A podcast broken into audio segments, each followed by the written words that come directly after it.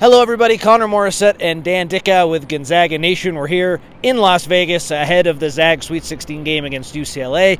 Going to break down the game here with Dan. So, Dan, these teams know each other pretty well. They're not in the same conference, of course, but they've played the last couple years. How does that factor into this game, do you think? Well, there's a familiarity level with both of these teams. Coach Mick Cronin, one of the best uh, in the country, as is Mark Few, and these teams uh, try to schedule each other in the non-conference as much as possible to prepare them for games like this, where they're big moments in the NCAA tournament. Last year they played in this arena. Uh, much of the teams were the same. I think UCLA was probably more of a, a the similar roster last year to this because Gonzaga had Andrew Nembhard and Chet Holmgren, obviously, but Gonzaga won 83-63 last year in this building. Uh, there, there is a familiarity, familiarity to the, these teams.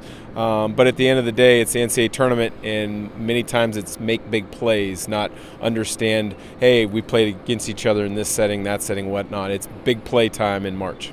If you look at some of the advanced numbers, Gonzaga so great on offense, UCLA so great on defense. Is that really a key to this game? Who can do better at what they don't do as well? If that makes sense, it's up to Gonzaga to defend better and UCLA to play better on offense. Is that how you see this game going? To a certain extent, yeah. I mean, Gonzaga always is one of the better teams offensively. They lead the country in scoring, they lead in two point percentage, they lead the country in offensive efficiency.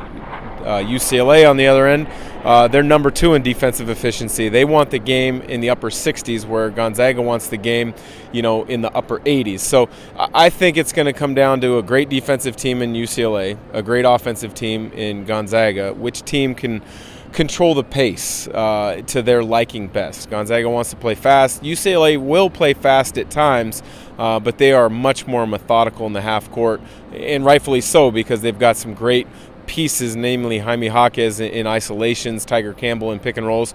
And I think with the fact that UCLA is banged up injury wise with missing Jalen Clark, Adem Bona looks like he's going to play tonight, but uh, you know you want to limit possessions in a game like that when you're you don't have as, as, as much talent across the board.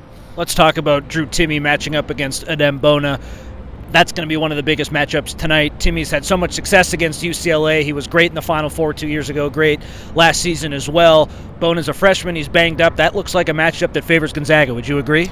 I would agree. I mean, Timme is uh, he's he's now tied for most 20 point games in NCAA tournament history with guys like Rip Hamilton, uh, Danny Manning, Glen Rice. So uh, you know he's proven time and time again on the big stage that he's going to deliver.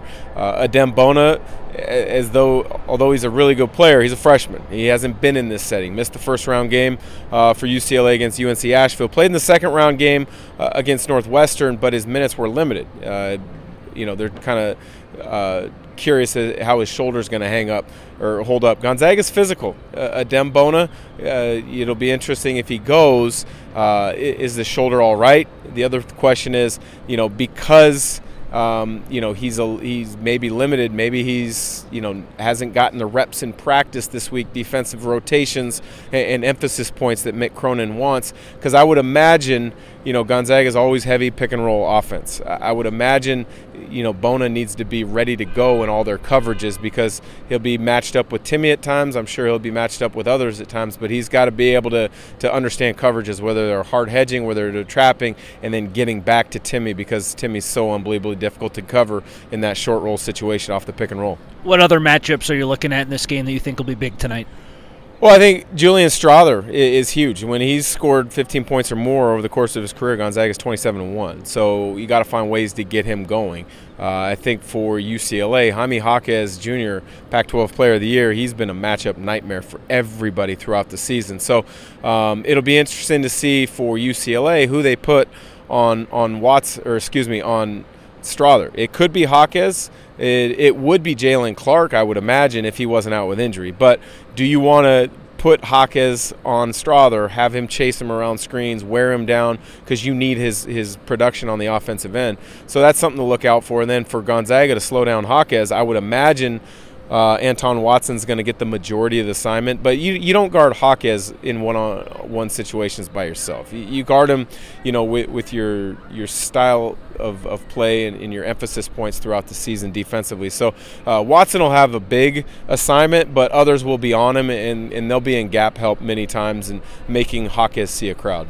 All right, last thing for you, Dan. Put you on the spot. Have you made a prediction yet? Do you have an official prediction? If you're afraid of making one right now, I get it. Just what would be the overall key to the game, but a prediction. Uh, if you want to make it, the floor is yours. Yeah, I, have got Gonzaga moving on. Uh, you know, I, I kind of had a I had a studio uh, assignment for CBS Sports right after Selection Sunday, and uh, I went on the limb and I said Gonzaga is going to make the title game. They're going to win the championship. Okay. Um, so I had them beating Arizona in the title game. Arizona's obviously out, but I, I did see this as a as a Sweet 16 matchup I thought was going to happen, and obviously it's here. It's going to be a heck of a game. I think it's great for, for West Coast basketball. You know, nobody on the West Coast has won a national title in about 25 years.